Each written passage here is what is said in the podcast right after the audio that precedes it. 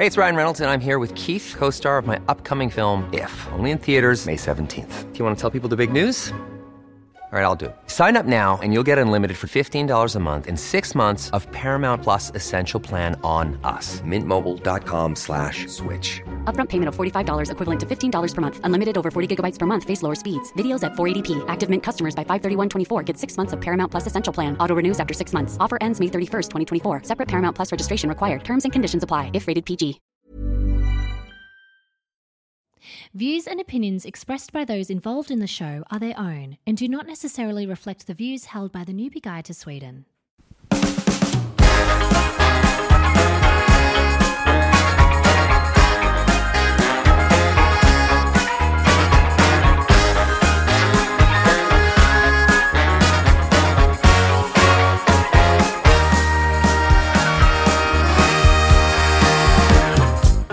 Hello, my newbie mates. It's Sheona here, and I am back in Sweden, baby! At least for the next 90 days.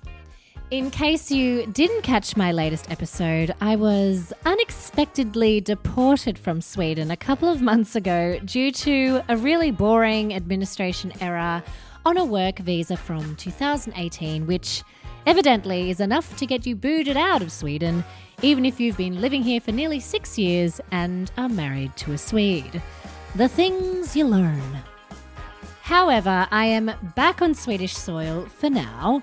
I am here as a tourist while I wait for my spouse visa to get processed. And of course, while I'm here, I'm going to take this time to bring you more episodes of the Newbie Guide to Sweden podcast. If you haven't already, guys, please do rate and review this podcast wherever you're listening to it. It actually really, really helps us. So please do that. And if you're not yet a subscriber, do subscribe to this podcast so you never miss an episode. Clearly, a lot of drama happens over here, so hopefully, it's worth your while. In today's episode, we are heading to Göteborg, to Gothenburg. Ah, I just love this city. It's so damn good. Gothenburg is the home or the birthplace of so many cool things, including Håkan Hellström, Volvo, Way Out West Music Festival, uh, the drummer from Motorhead, Mikkey Dee. Uh, Ace of Base is from here, Jose Gonzalez. Björn from ABBA is from Göteborg. The song Shoreline, Liseberg Amusement Park, fish markets, trams, Långgatorna, and some very jolly accents. Oh, Göteborg, what a city you are. In fact, Gothenburg is so packed full of greatness, it would just be impossible to cover absolutely everything in one go. So think of this episode as a part one of Göteborg. We will not be done after this episode. In fact, if you are from Gothenburg or you really want us to cover someone or something from this fabulous city, why not let us know via the Newbie Guide to Sweden Instagram page or send me a DM on Instagram. All these links are in the show notes. Knock yourselves out. But for this episode, I want to explore just a little bit of the history of Gothenburg and dive into a very famous Swedish brand that was born and developed in Gothenburg. I'll chat to a newbie who works at this very special brand, and I also want to introduce you to another fabulous newbie called Veronica, who has opened up her own cafe in Gothenburg. So the next time you're in town, you can pay her a visit. So let's jump straight onto the Tvarbanan and get stuck into gorgeous Gothenburg.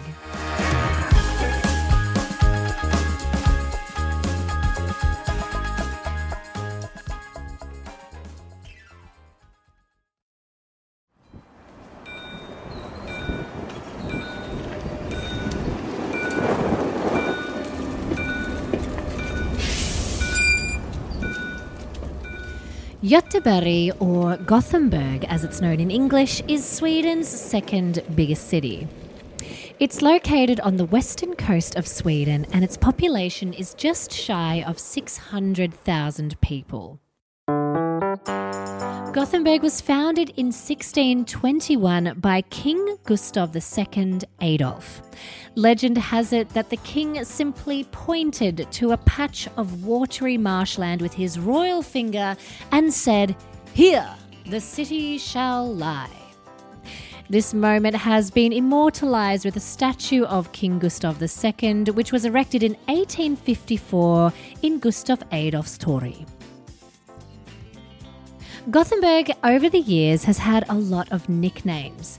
In the 1600s, the urban design of Gothenburg was inspired by the Dutch model, and so it was affectionately nicknamed New Amsterdam by the Dutch. Fun fact the first officially registered person in Gothenburg was actually a Dutchman. Later on in the 1800s, Gothenburg was nicknamed Little London due to the large number of Brits who came over to help build the city at the time. This nickname, Little London, is actually still often used today, but probably more because of the weather. Just like London, Gothenburg is a grey and very drizzly city. One of the more famous sites of Gothenburg is the iconic Fiskkyrkan, or the Fish Church, which was opened in 1874. It is a jewel of Gothenburg, housing one of the city's oldest trades, fishing. Now, I've got to mention the Gothenburg accent. It, it really is something worth mentioning in this podcast. Now, if you're still pretty new to Sweden, you might not yet be aware that there's tons of different accents around Sweden. But when it comes to the Gothenburg accent, this one is considered kind of universally pretty funny, jolly, and kind of silly in a very affectionate way, according to Swedes. Like, you can ask any Swedish person to impersonate a Gothenburger, and they'll just instantly turn into this childlike cartoon character. It's very, very fun. But as I learned firsthand, the Gothenburg accent can also be a neat little party trick. My husband Victor and I were on the island Öland, which is just over on the east coast, just off the coast of um, Kalmar. We'd just been to a fabulous concert and we were hitting up an outdoor bar afterwards. And at the bar was an extremely, extremely drunk middle aged man. Like, like so drunk that the art of standing up was consuming 100% of this man's energy and focus. He was rambling, banging into things, wanting to order more drinks. He was wobbling all over the place, bopping into people. You could just tell that this situation was only going to go pear shaped. Anyway, suddenly, before it did turn sour, a guy comes over, puts a hand on the drunk guy's shoulder, and basically said, in Swedish, Listen, mate, it's time for you to relax. Chill out. How about you take a little walk and go home? Instantly, this drunk guy was calm, turned to the guy, kind of nodded, and left. I was absolutely gobsmacked. I turned to Victor and said, How did that guy do that? And Victor said, Well, he had a really thick Gothenburg accent. It was probably very, very funny to listen to. If I had said the exact same thing in my thick as shit Stockholm accent, I would have been punched in the face. So there you go. If you're ever in a sticky situation, find a Gothenburger.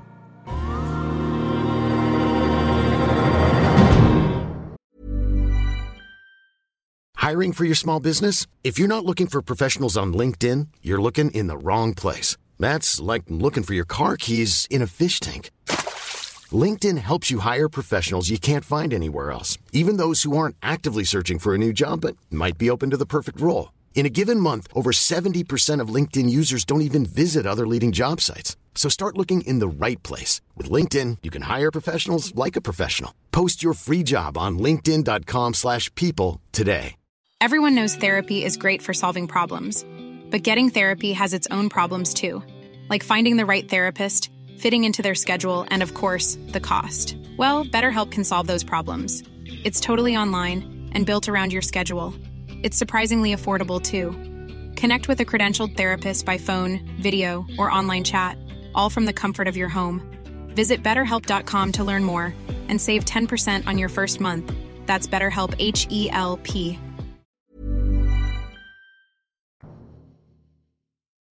I don't know about you, but after all this talk about Gothenburg's history and accents and drunk people, I am starting to have some real coffee cravings. Thankfully, I have found a great new cafe in Gothenburg that has been created and is run by a newbie.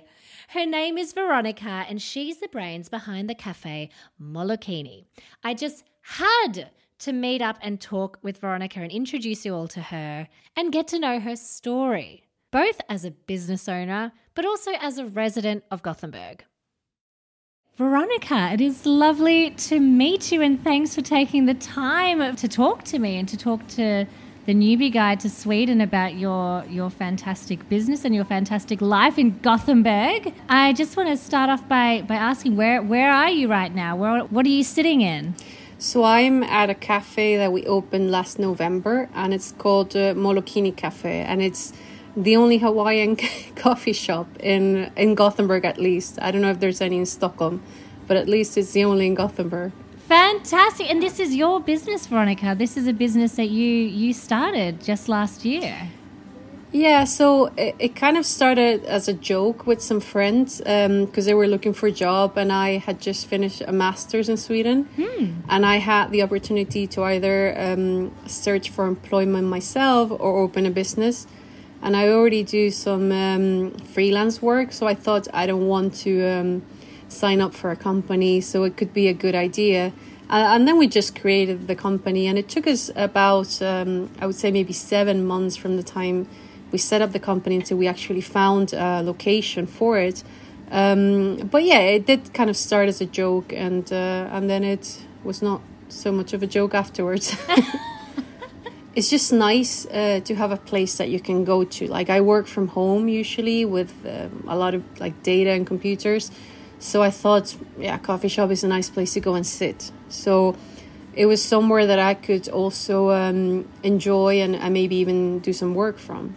So tell me about Molokini. Am I saying it right? Molokini? Yeah, yeah, yeah. So when we um, w- when we finally had decided of a coffee shop, then we we looked into um, okay, we want to do something different. There's already so many coffee shops in the city, mm. um, and yeah, they, they, all have customers. But what can set us uh, aside from the others? So mm. we started looking for. Uh, good quality coffee because they drink a lot of coffee in Sweden, but yes. usually the quality is not so good. So we thought we want to offer something different for those who do appreciate a, a better quality. And Hawaiian coffee um, came up as top of the list. Uh, they have really good beans there because of all the volcanic rock and uh, and the the land is very um, is very rich in minerals, so it gives mm. it a, a, mm. very nice flavor. And um, we got in touch with a Hawaiian supplier that actually helps us with both the teas and the coffee from Hawaii. Um, and they're really really nice people because they don't have anyone uh, selling their stuff in Sweden, even though yeah. they're they're well known. Uh, so for the tea, we have a company that's called uh, Hawaiian Tea Company, and for the coffee, we have one that's called Lion Coffee. And Lion is very well recognized in other places, but obviously not not yet in Sweden. So they're quite happy when we posted photos of their coffee cups. Sitting in the middle of the snow during the winter because that's ah. not something they've seen before. they must have loved that. I mean, I, I it's such an mm. unlikely pairing, isn't it? Hawaii meets Sweden. You're the gateway for Lion Coffee and for Hawaiian tea to enter Sweden. That is fantastic. Yeah, I mean, I, I have had the chance of going to Hawaii several times, and I actually worked there once for a summer. So um, I, I love that part of the world, and it's definitely a somewhere where I want to travel soon, especially now that I actually have an excuse to go visit the supplier. Yeah, Um, yeah, my God. But it's just it's just brilliant. I feel like it kind of transports you back there, even if it's a. Uh, cloudy and, and raining outside. I was going to say it's like your sort of own little escape to Hawaii, like on a on a on a dark and cloudy Gothenburg day. What a what a wonderful yeah. thing to go to Hawaii. Yeah, I mean, for example, we uh, we play um, we try and play Hawaiian music all the time.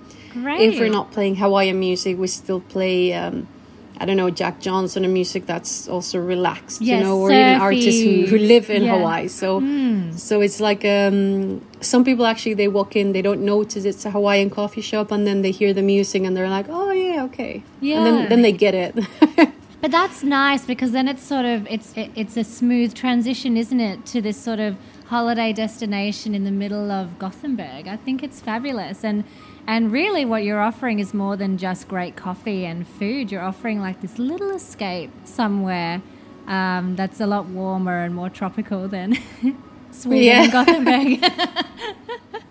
As I was getting to know Veronica, I couldn't help but notice the beautiful piece of art hanging behind her in the cafe.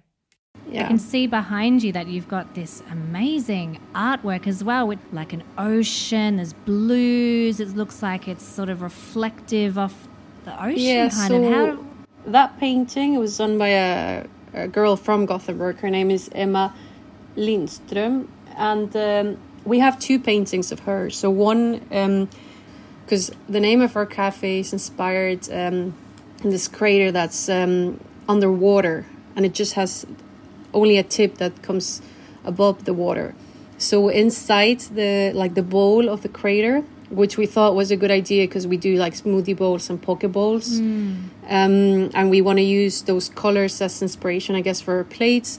Uh, inside that crater, there's like a coral reef, so it has a lot of colors. So the painting that we have in the um, first part of the cafe, which is this blue one, kind of represents the colors uh, over the sea level or what you see if you're not diving underwater.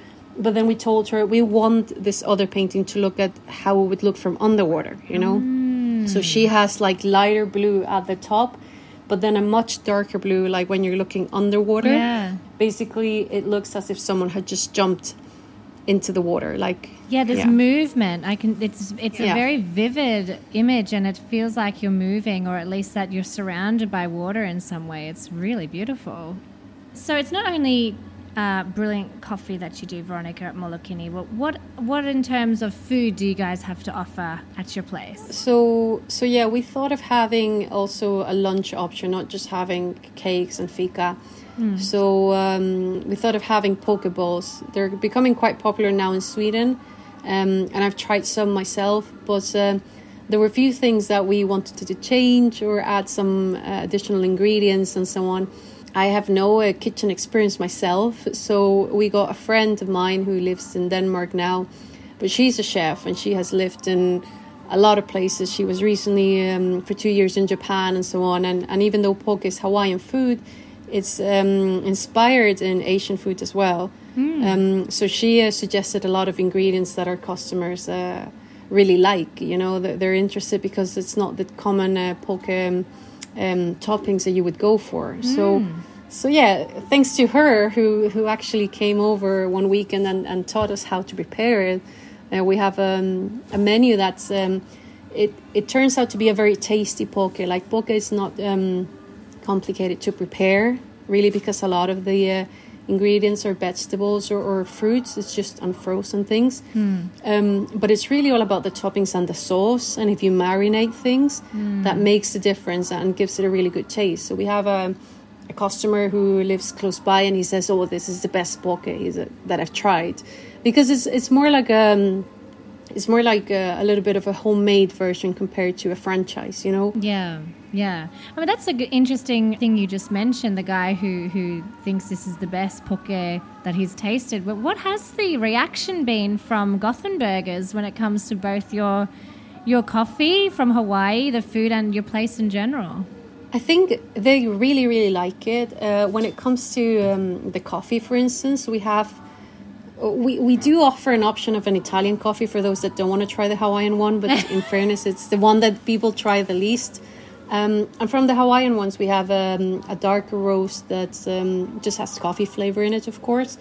But then we have lighter roast beans, which have um, additional flavors. So we've got uh, like chocolate macadamia, um, toasted coconut at the moment, and then vanilla macadamia. So when they try those, it really surprises them because it's a flavor that they're not expecting or, or they don't really know um, what it's going to taste like, you know? Yeah, nice. I like that. It's you've got a backup plan for people if they're not feeling so daring. They can always have Yeah. an Italian coffee, but for those who are willing to have a to take the plunge into Hawaii, then they can they they get really well rewarded.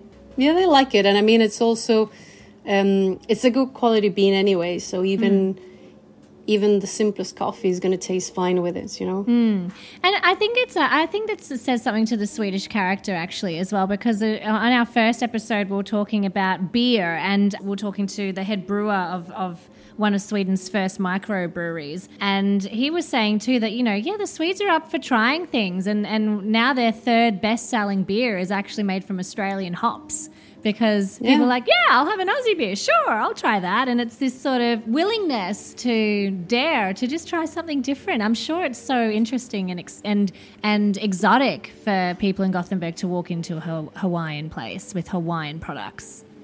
Um, but Veronica, I mean, this is still like quite a new project. You guys opened in November last year, but Yeah. what has been the experience opening a hospitality place in Sweden? Well, to to be honest, we didn't open at the best moment because we opened uh, during COVID Yeah. and right before the winter. So bad idea. But um, but in mistake. fairness, we we had to open because. Um, I was running out of time. I had a one year after my master's to either start a company or find a job. So I just had to say, screw it, we need to start now.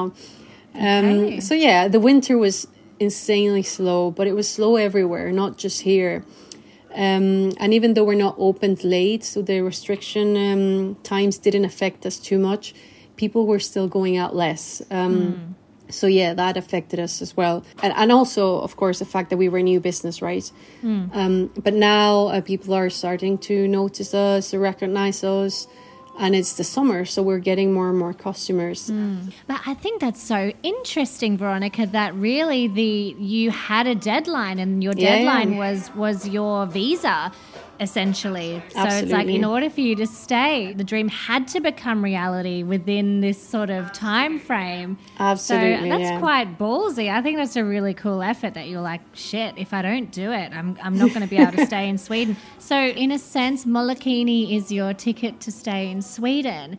As well as being your dream way, place, yeah. you know, like it, like it's a dream and it's a wonderful project, but also it's the, it's the thing that's really tying you here. Yeah, yeah, in a, in a way, absolutely, yeah. And um, how long have you been in Sweden, Veronica? So almost five years now. It'll be five years in June. Great. So yeah. Wow. Well, happy five years in June. And what first made you come to Sweden?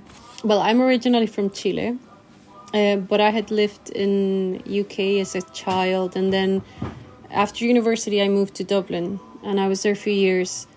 Um, but when I moved out of Dublin, I thought I want to live in a country with certain, um, like there were certain things I was looking for, right? Um, and I wanted standards uh, a little bit higher than Ireland and UK. So that only left me a few countries on the map, to be honest. Um, and I have um, friends like in Norway, Finland, and, and Sweden, and so on. And I, I visited um, those countries, and I thought, no, Sweden seems like a good choice. And it was, uh, to be frank, it was the easiest um, to immigrate to uh, coming from Chile because they have a, a work and holiday agreement. So that's that was how I first entered, and then I studied here and so on, and now this other visa. So. Uh, it was more um, because it was convenient and it was the easiest um, for where I was coming from. But now, after five years, does it feel like home? It does, but at the same time, um, I still need to improve the language. Like I've done SFI, I can talk to customers and so on, but every friend or every relationship that I've had within Sweden has been through English because obviously uh, the vocabulary that I have is not uh, enough to um, to speak to someone on a daily basis, right? Um, so yeah, I think the language definitely. Becomes a bit of a, a barrier there. Every other country that I've lived in has either been Spanish speaking or English speaking, so um, so it's not been a problem. But um, but yeah, I mean it takes time, and it's uh, something that happens to everyone. I guess probably all, most people who are listening have had the same issue. I dare say, and it, it is a really important piece of the puzzle, I think. And I think it's very easy for, for us to say, like you just said, like, oh, it takes time, like it'll get there. And it will, Veronica, it will get there. But it is important to um, acknowledge how it makes you feel when it isn't quite there. That it is quite an Yeah. important part of your integration, isn't it? Oh yeah, absolutely. Like if I go to the shops and so on, I try to use Swedish. But every time I speak over the phone, or if I go um, anywhere that's important, like if I go to the doctor or the bank, even though I could understand what they're saying, I always ask them to speak to me in English because I cannot afford not understanding 10%, you know, because it could be like the one um, detail that you cannot miss. And, and I always ask them, like, can, can you, do you speak English? Because it's just, I cannot understand uh, 100% and I need to if it's something Yeah. important. So it's amazing that you've been able to launch your own coffee shop and cafe without having mastered the language. It's really inspiring to know that you can actually do that. You can come to Sweden and maybe um, you haven't quite mastered the language yet, but you can. I mean, look at you. You're sitting in your own business right now and, and saying, oh, you know, it would be nice if I could speak Swedish better, but babe, like, look what you're doing. It's amazing what you've achieved.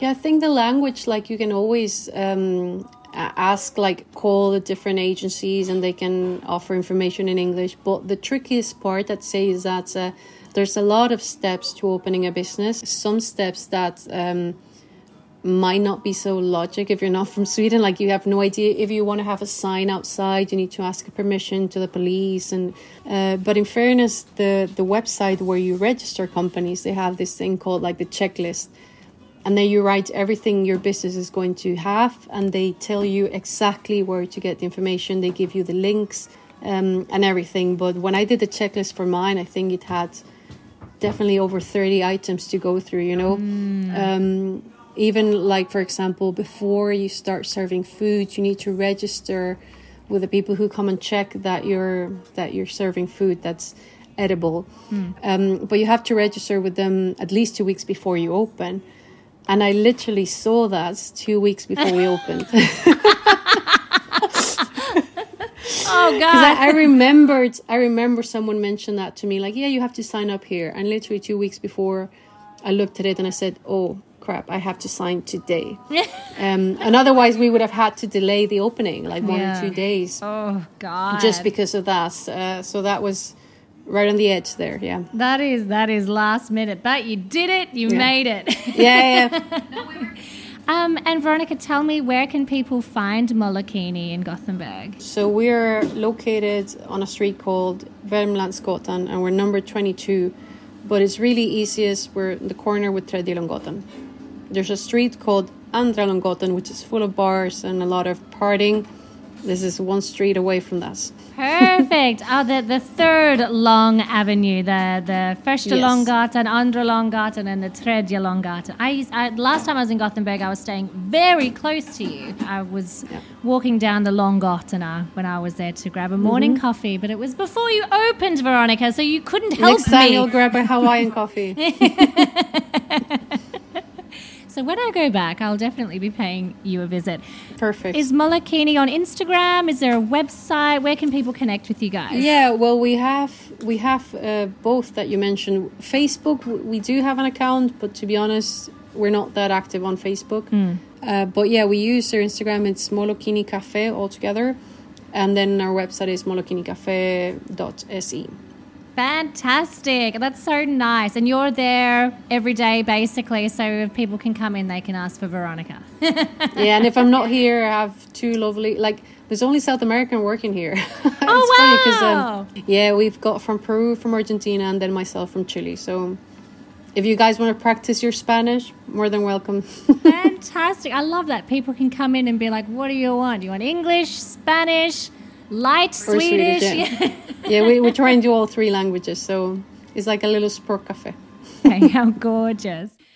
If you are living or are visiting Gothenburg, do give Veronica our newbie love and support and go pay Molokini a visit on Värmlandsgatan. It's just around the corner from Tredje Långgatan. Links to their Instagram and website will be in the show notes.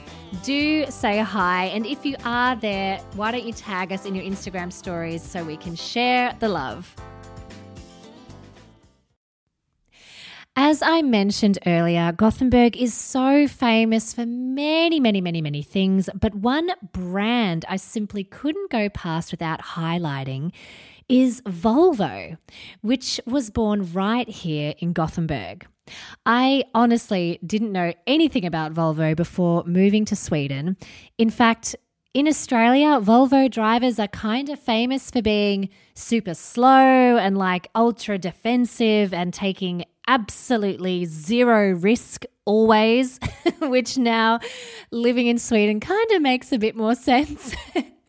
I'm curious do Volvo drivers have a reputation where you come from? Is it similar to the reputation they have in Australia or is it something else? Uh, but anyway, let's learn a little bit more about Volvo. Volvo is actually Latin for I roll. Huh. The company was born on April 14th, 1927, when the first ever car, Jakob, left the Volvo factory in Gothenburg.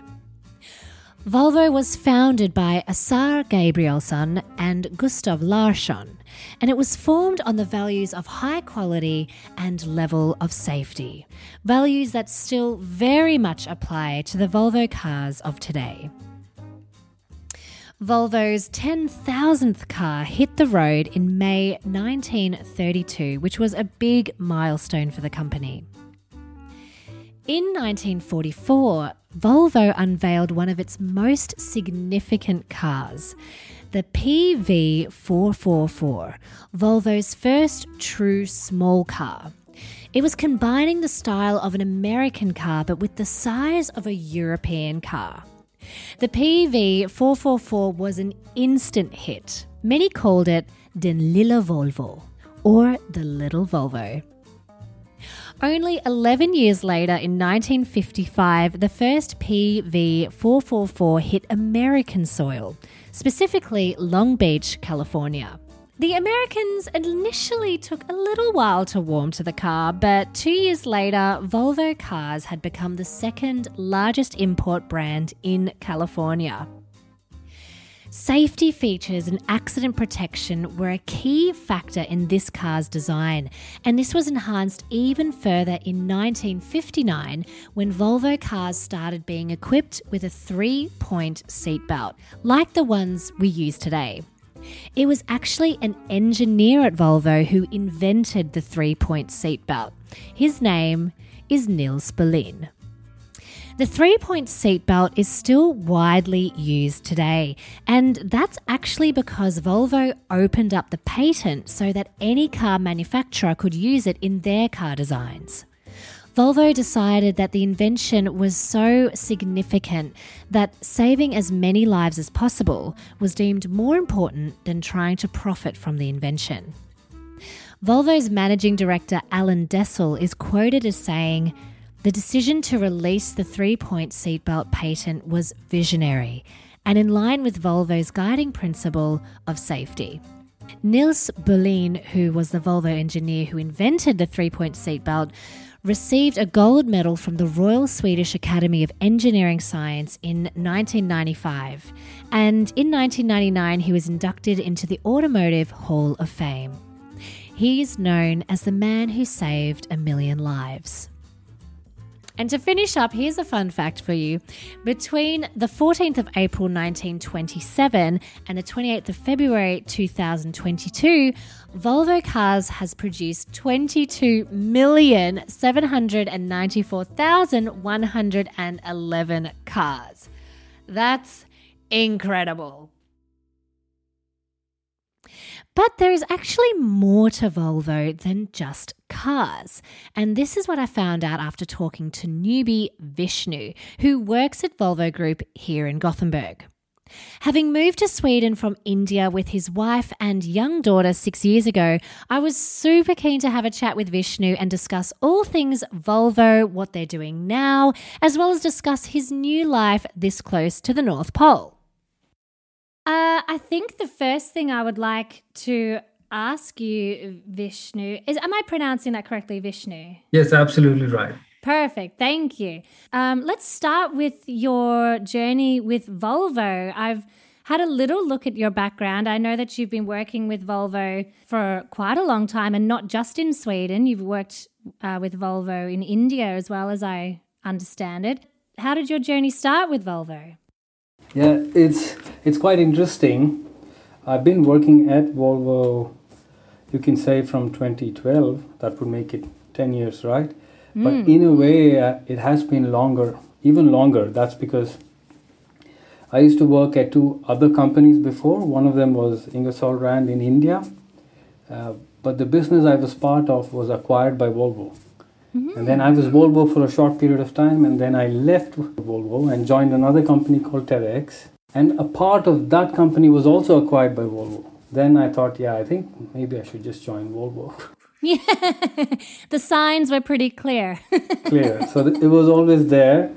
Uh, so that's that's how I started. But I started in India, and I worked with uh, Volvo trucks, and then I worked with one unit called Volvo Group Connected Solutions, and then I had the opportunity to come here and and uh, work from Sweden mm-hmm. Uh, at Volvo.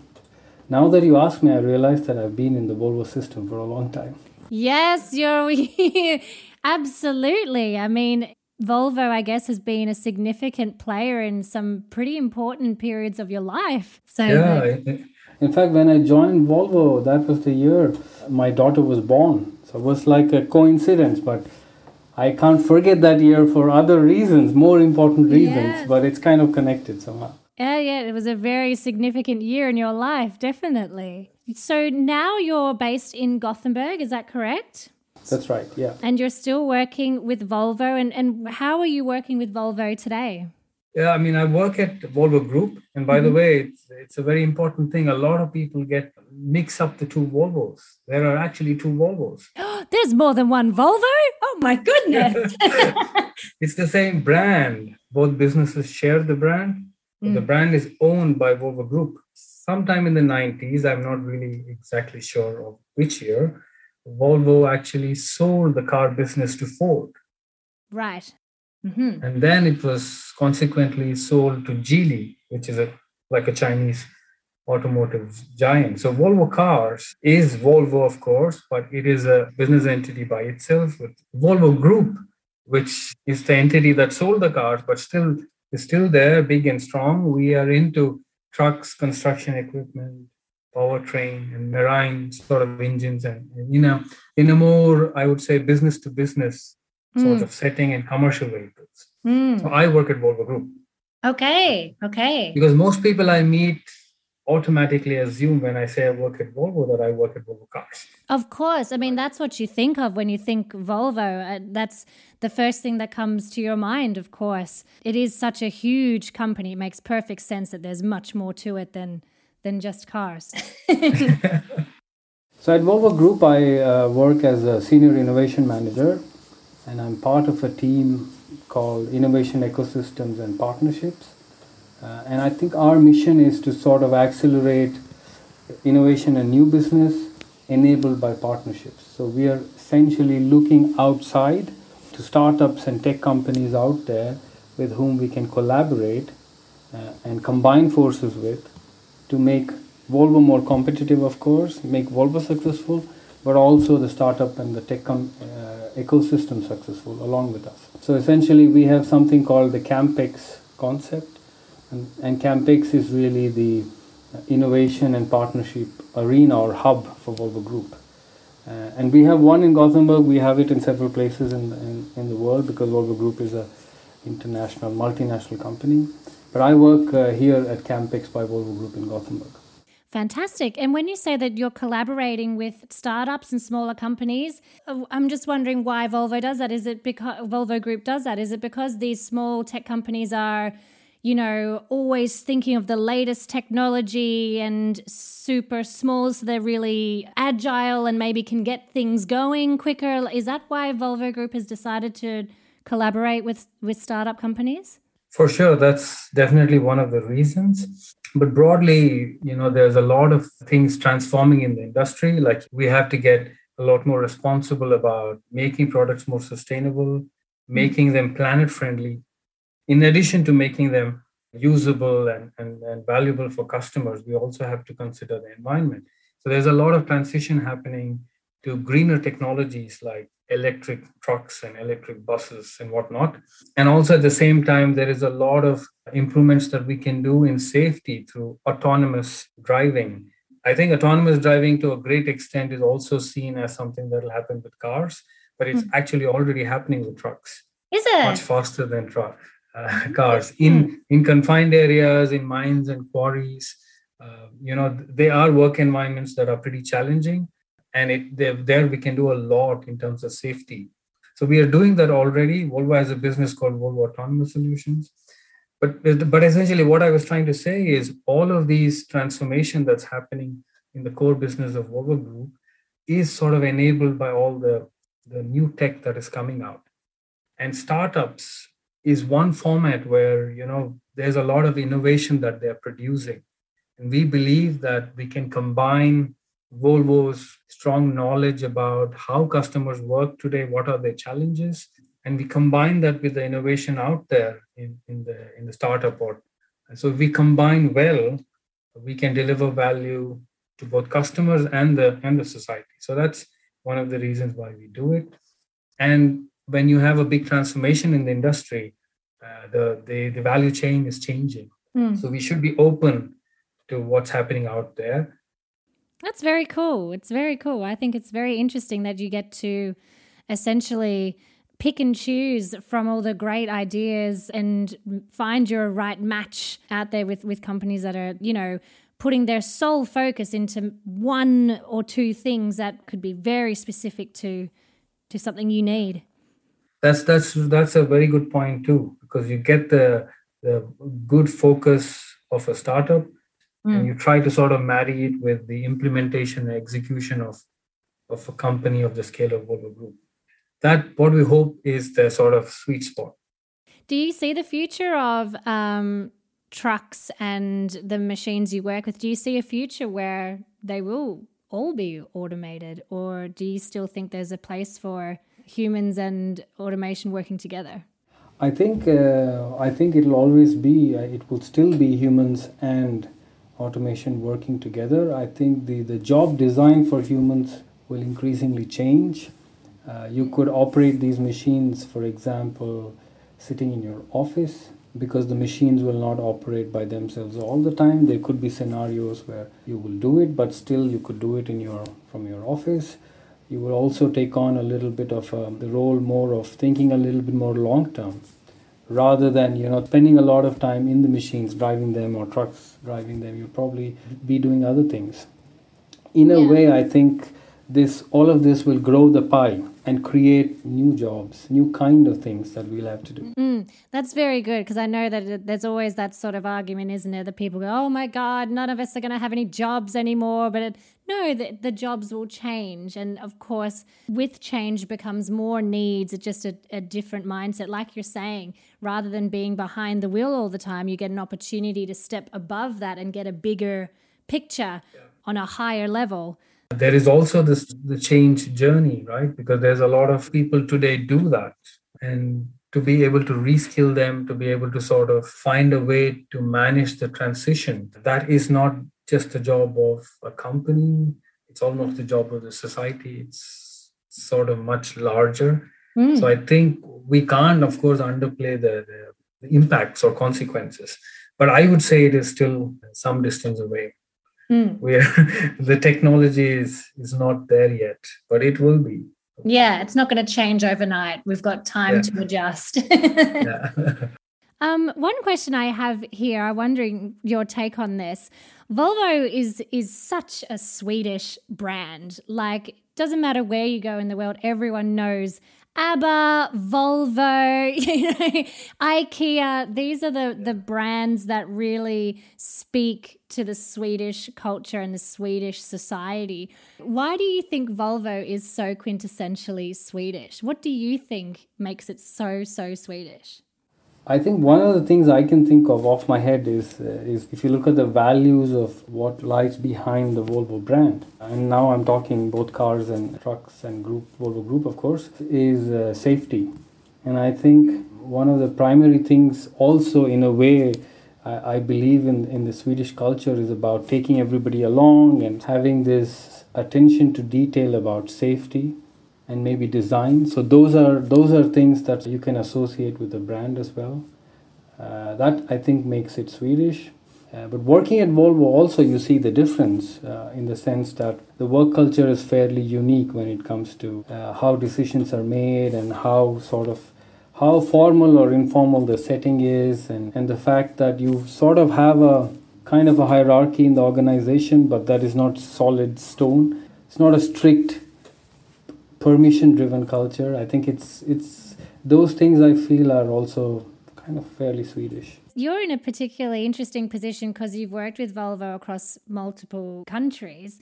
Um, did you feel the difference working at Volvo in India compared to working at Volvo Group in Sweden, or is the sort of culture international? I think there's a flavor of it uh, when you work in other places as well. I would say, even in India, I was, to me, it was very clear, at least, that I was working for a Swedish company. Oh, so wow. There was a flavor of that culture for sure. Wow. It wasn't so, I guess, as formal perhaps as other companies. Yeah, I, I would say so. And also, I think the, the values are Volvo was talking about environmental care from a long time, safety, environmental care. And I think it's a little bit also down to those things. Hmm.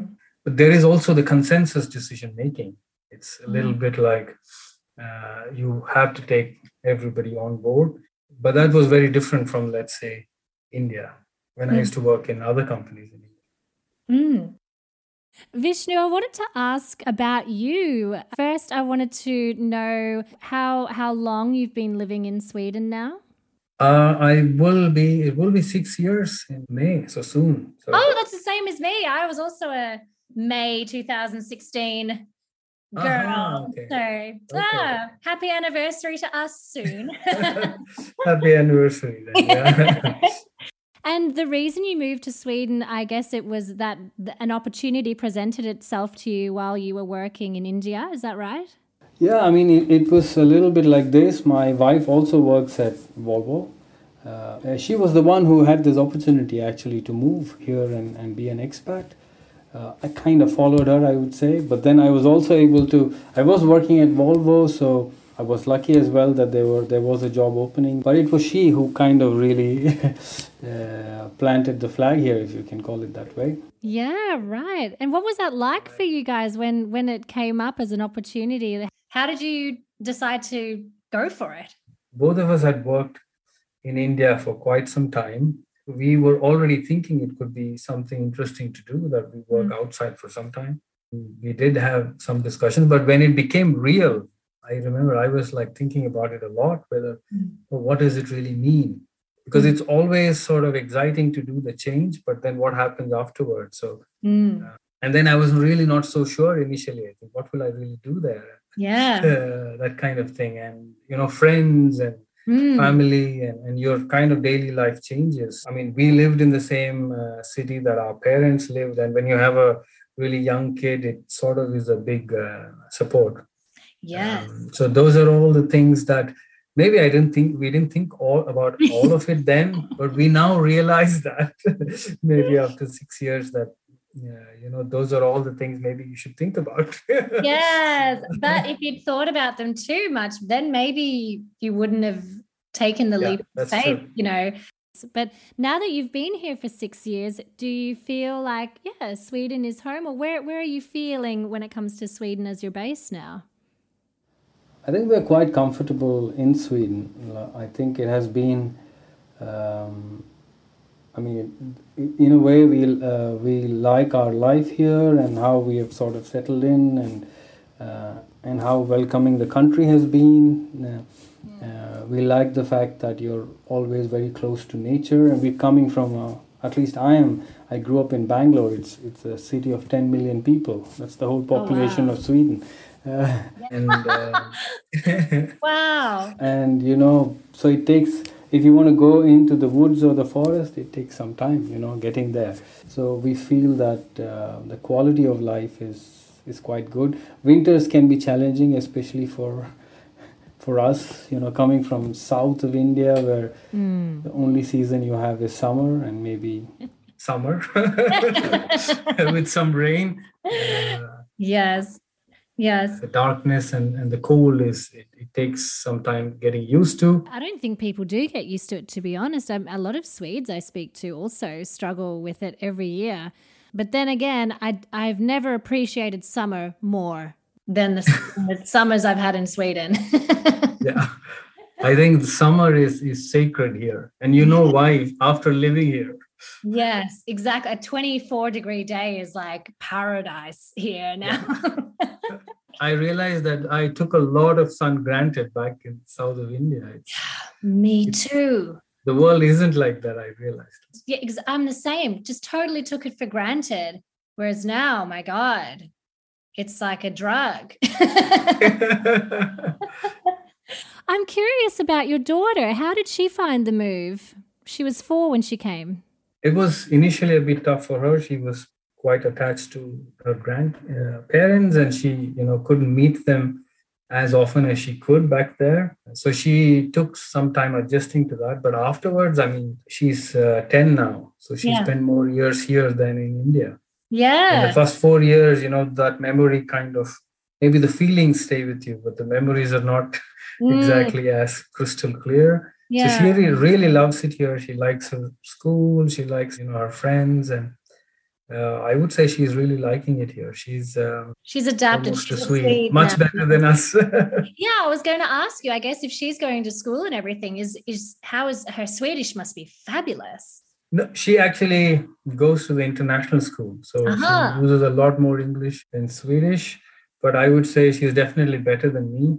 Mm. uh, but it's still a lot, lot more English than Swedish. Okay. And how did how how is your and your wife's Swedish? How's it gone? I think um, my wife is definitely doing much better than me, uh, but I can sort of understand. I still don't have the confidence to speak very fluently but I could do a short conversation for sure. Yeah, um, yeah. It takes time, and I think it's a different thing too when you're moving and your whole family is coming from a, a country where you guys don't speak Swedish at home. So, my husband is Swedish, but of course, we met each other speaking English. That is our language is English. So even though I'm really trying with Swedish and obviously speaking and learning more and more, you know, you you at home you will speak the language that is your home language. It's a very interesting thing. Actually, me and my wife, we don't speak the same language. We didn't grow up speaking the same language at home because India has so many different languages. Yeah. So we speak a lot of English too, which is very strange, but that's the way it is. wow, ah, that's amazing. That's so fascinating. And does your daughter speak any Indian language? She does. She she grew up speaking a language called Tamil. That was my wife's language, and she was pretty okay in Kannada, which was my language. But it's a lot of English these days. There are so many languages that we have to be on top of now. So. I know. Wow. it's like we have to you have to change every hour. One hour Swedish, one hour English, one hour in your Indian language, and then the next in your wife's. Yeah. Uh, that's amazing. Tell me about Gothenburg. I mean, I've been there. I think Gothenburg's fantastic. But what are your what are your um, feelings on Gothenburg? What is it like as a as a city for expats? I think Gothenburg in the summer is amazing mm. uh, because it's got a very unique coastline, rocky, and I kind of, if I have a picture of Gothenburg, it would be the the sea and, and all of these rocks, the, the archipelago, the islands mm. of Gothenburg. They're such nice places to walk in the mm. summer. I think I would say nature, closeness to nature, activities, if you kayaking, hiking. Uh, mm. I think that's really, really good. Uh, you can find amazing places to just go away for a weekend or you know take a day day and just drive down south north so i feel like it's uh, it's in the right spot you can go all the way up to norway and drive yeah. all the way down to denmark all you need is a car and it's fully connected. You can be very active and you can be connected to nature mm. while still having like a corporate job or working in a large company because Gothenburg is also home not just for Volvo but SKF, mm. AstraZeneca, And There are big companies here, international companies. So it Yeah. kind of gives you a unique mix, I think. Gothenburg's quite an expat city then. There must be a lot of people from all over the world working. Yeah, I think so. I- think so too. You do see people from all over the world. So Hmm. that's that's an interesting thing as well. It, and it's not really too big a city. It's not too small, Mm. but it's not too big. That kind of thing. Uh, I think that that's kind of really good as well. Only thing though, if I have to say something bad about it, because you can't just talk about. Of course. Be honest. I Is the rain in Gothenburg? It's always raining. Though.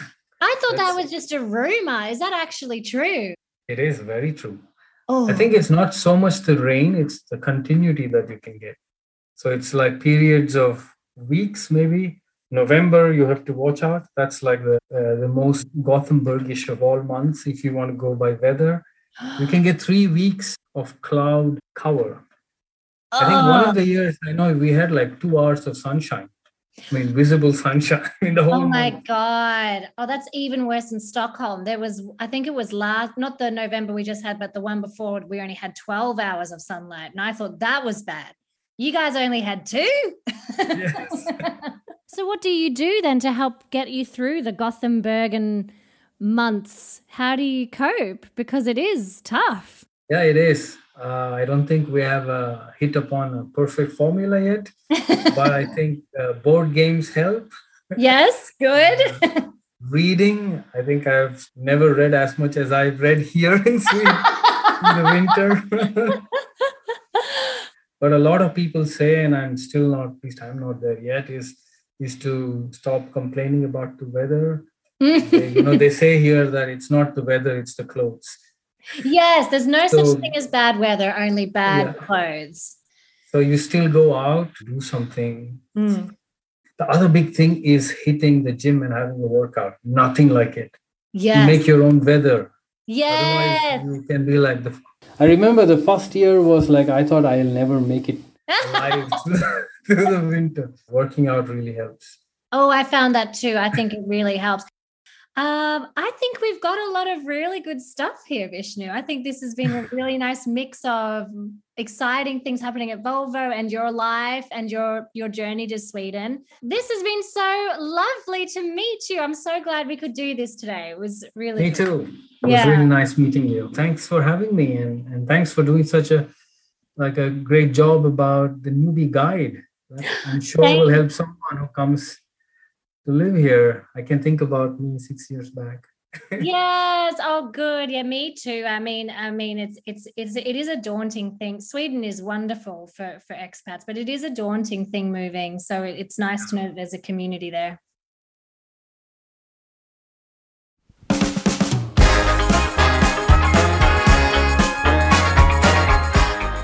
Well, guys, we've come to that point of the episode where we have to say goodbye. But before we do, I'd like to thank our guests, Veronica and Vishnu, for being part of part one of our trip to Gothenburg. There will be more parts. We are only scratching the surface of this beautiful city.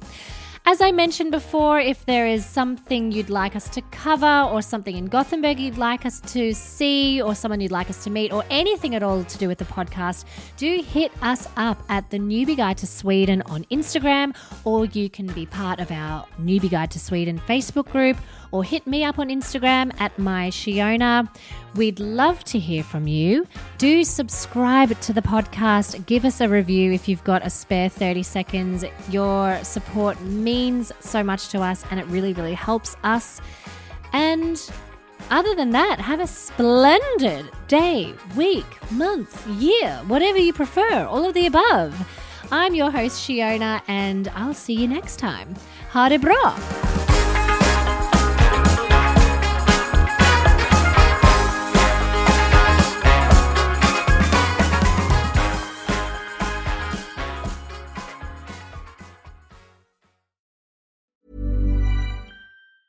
Planning for your next trip?